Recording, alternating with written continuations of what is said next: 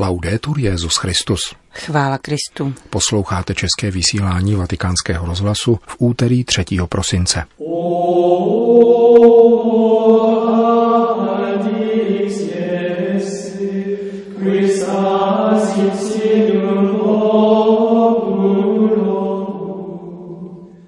Chvála maličkosti. Tak lze zhrnout dnešní kázání papeže Františka v kapli domu svaté Marty. Dělit lidské životy na lepší a horší kategorie je sociální hřích, píše papež František v poselství k Mezinárodnímu dni lidí se zdravotním postižením. Cenzura spočívá také v cejchování a odmítání diskuze, říká pařížský arcibiskup Michel Opetý. Pořadem provázejí a příjemný poslech přejí Jan Glázer a Johana Bronková.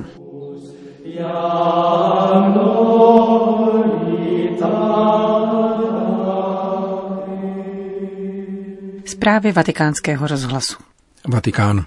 Jedině v pokorném srdci může vzklíčit duch svatý, kázal dnes římský biskup při raním šiv kapli domu svaté Marty na liturgickou památku svatého Františka Ksaverského. Dnešní liturgie, řekl v úvodu, mluví o tom, co je nepatrné a maličké, což ale neoznačuje uzavřenost v sobě, ale spíše důvěru v Boha a tudíž i schopnost riskovat. Papež komentoval čtení z adventní doby. Nejprve proroka Izajáše, který oznamuje, že na výhonku z kořene Jeseova spočine duch hospodinův. Boží slovo pronáší chválu maličkosti a slibuje, že duch páně spočine na nepatrném výhonku, konstatoval František. Vykoupení, zjevení a přítomnost Boha ve světě vždycky začíná takto. Bůh se zjevuje v nepatrnosti, drobnosti, pokoře. Velikáni se prezentují v síle a moci. Pomysleme na pokušení Ježíše na poušti, kde se jako mocný představuje Satan, vládce tohoto světa. Dám ti všechno, pokud učiníš to a to. Boží věci však začínají nepatrně, od nepatrného zárodku. A Ježíš o těchto maličkých mluví v Evangeliu. Řekl papež s odkazem na dnešní evangelium, ve kterém Ježíš velebí Otce, Pána nebe a země, že se dává poznat maličkým. Ježíš se raduje a děkuje Otci za to, že ukryl před moudrými a chytrými to podstatné. Pokračoval. In una comunità cristiana dove i fedeli Když se křesťanská obec, věřící lajci, kněží a biskupové neubírá cestou maličkých, přichází o budoucnost, zhroutí se – Viděli jsme to na velkých dějných projektech křesťanů, kteří se snažili panovat silou a dobývat. Boží království však klíčí v maličkosti, vždycky v nepatrnosti, maličkém semínku života.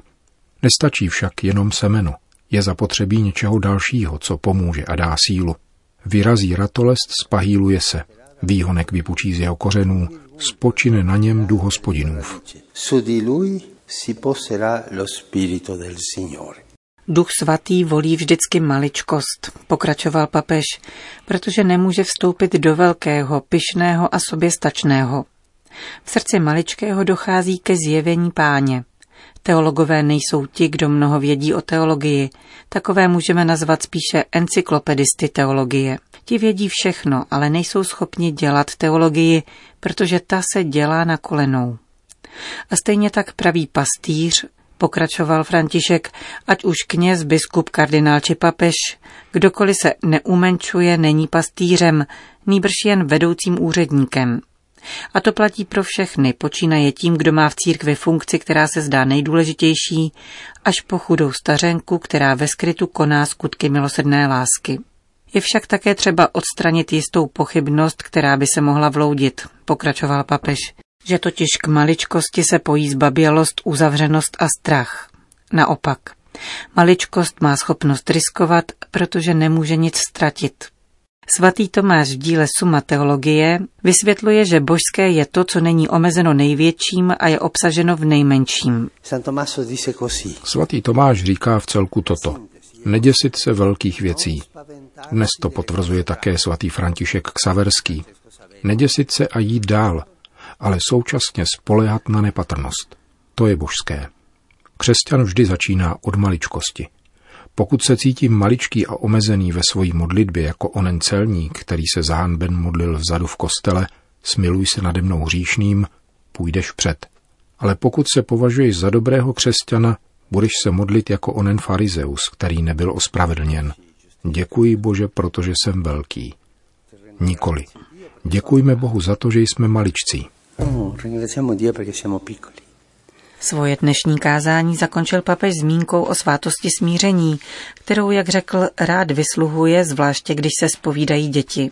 Jejich vyznání jsou překrásná, protože jsou konkrétní. Maličcí jsou konkrétní. Dodal a zakončil prozbou. Pane, sešli svého ducha, abych neměl strach z velkých věcí a neměl strach z toho, že učiníš v mém životě velké věci. Vatikán. Diskriminace jakékoliv osoby na základě zdravotního postižení je porušením přirozené důstojnosti a hodnoty lidské bytosti. Čteme v úmluvě o právech osob se zdravotním postižením, kterou valné zhromáždění OSN přijalo 13. prosince roku 2006. Příležitostí k připomenutí této skutečnosti je každoroční Mezinárodní den osob se zdravotním postižením, který OSN vyhlásila roku 1981 a který letos probíhá pod heslem Dostupná budoucnost. Pohled víry nás učí, abychom v každém bratru a sestře spatřovali Krista, který vztahuje sám na sebe všechny skutky lásky, prokázané našim nejposlednějším bratrům. Píše papež v poselství k tomuto mezinárodnímu dni, jímž připomíná trvalý zájem církve o nositele zdravotního postižení. Svatý otec varuje před skartační kulturou, jejíž vinou mnozí postižení lidé sice vnímají svou existenci, aniž by však někam náleželi a účastnili se na životě společnosti. Nejde tedy o pouhou obranu práv postižených osob a jejich rodin, nýbrž o poličtění našeho světa, z něhož bychom měli odstranit veškeré předsudky, které handicapovaným lidem brání v plném občanství, upozorňuje František. Papež vyzývá zejména ke změně mentality, kterou nemohou nahradit jakékoliv zákony či zrušení architektonických bariér, byť i to je důležité. Je třeba vyvinout protilátky proti kultuře, která dělí životy na prvořadou a druhořadou kategorii, protože něco takového je sociální hřích, píše římský biskup. Dejme hlas lidem, kteří jsou dosud v některých státech kvůli svému postižení diskriminováni a kterým se jen stěží přiznává rovná důstojnost, vybízí dále. Inkluzivní postoj ke zdravotně postiženým lidem zahrnuje rovněž umožnění jejich přístupu ke vzdělání a občanské, ale též církevní participaci, zdůrazňuje Petrův nástupce. Jdeme spolu s postiženými lidmi a pomazávejme je důstojností, aby se mohli aktivně účastnit v občanském a církevním společenství. Je to náročná a také namáhavá pouť, avšak bude stále více utvářet naše svědomí k tomu, abychom uznali jedinečnost a neopakovatelnost každého člověka. Uzavírá papež František v poselství k Mezinárodnímu dni postižených osob.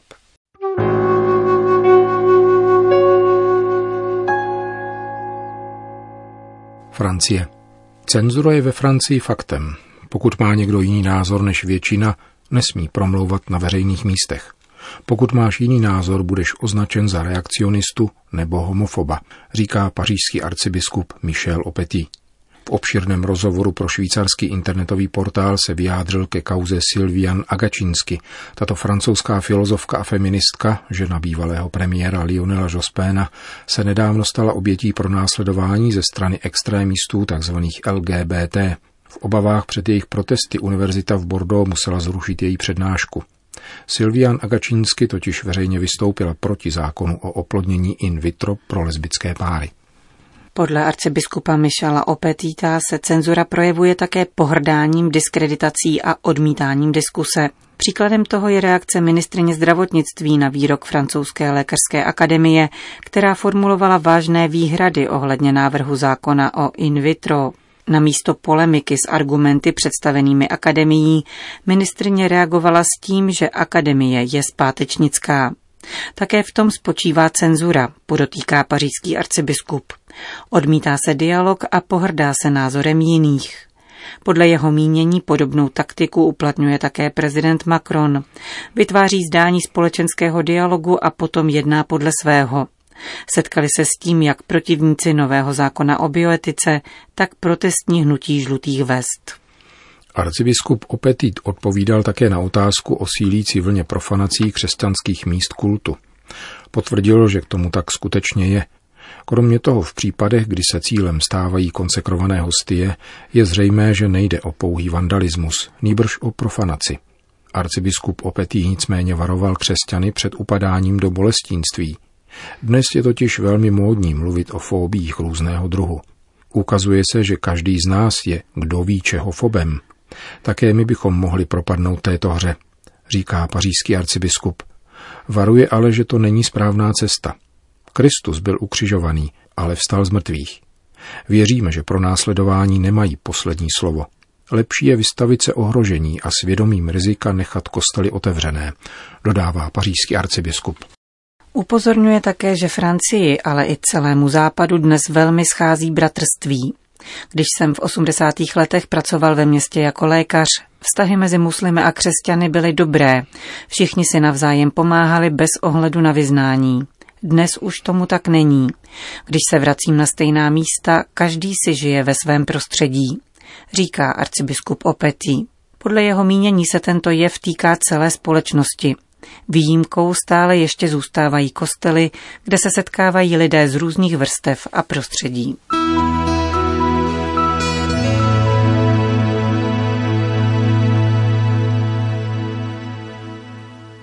Vatikán. Papežský almužník kardinál Konrad Krajevský se opět vrátil na řecký ostrov Lesbos.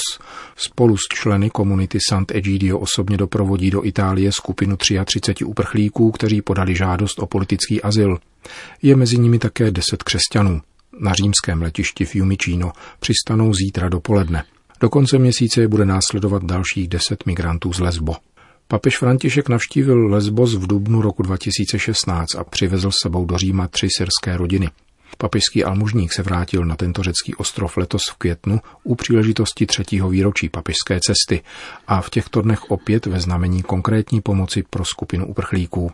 Na přání papeže Františka budou hosty svatého stolce a komunity Sant'Egidio, která se ve spolupráci s italským ministerstvem zahraničí angažuje také v projektu pro jejich rychlou integraci.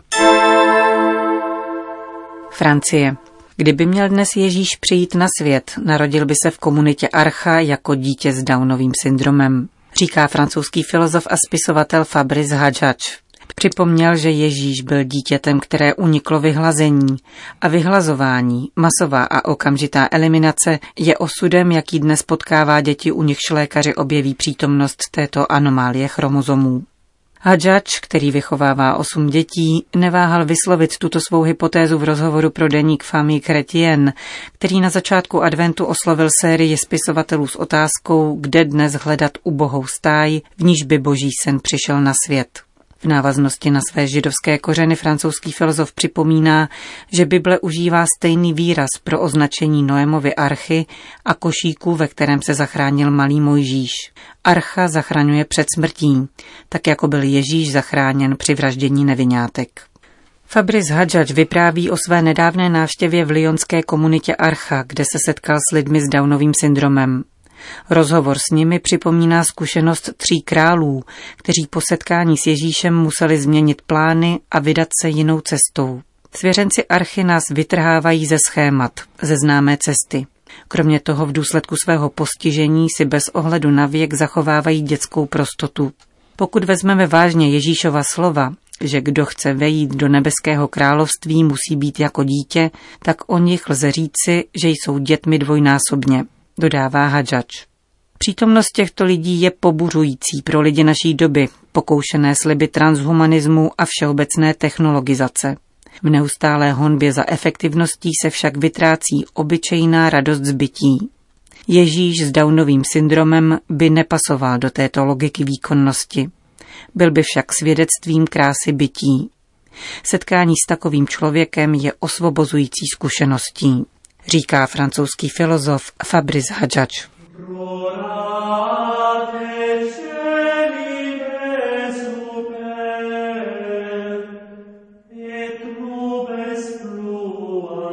Končíme české vysílání vatikánského rozhlasu. Chvála Kristu. Laudetur Jezus Christus.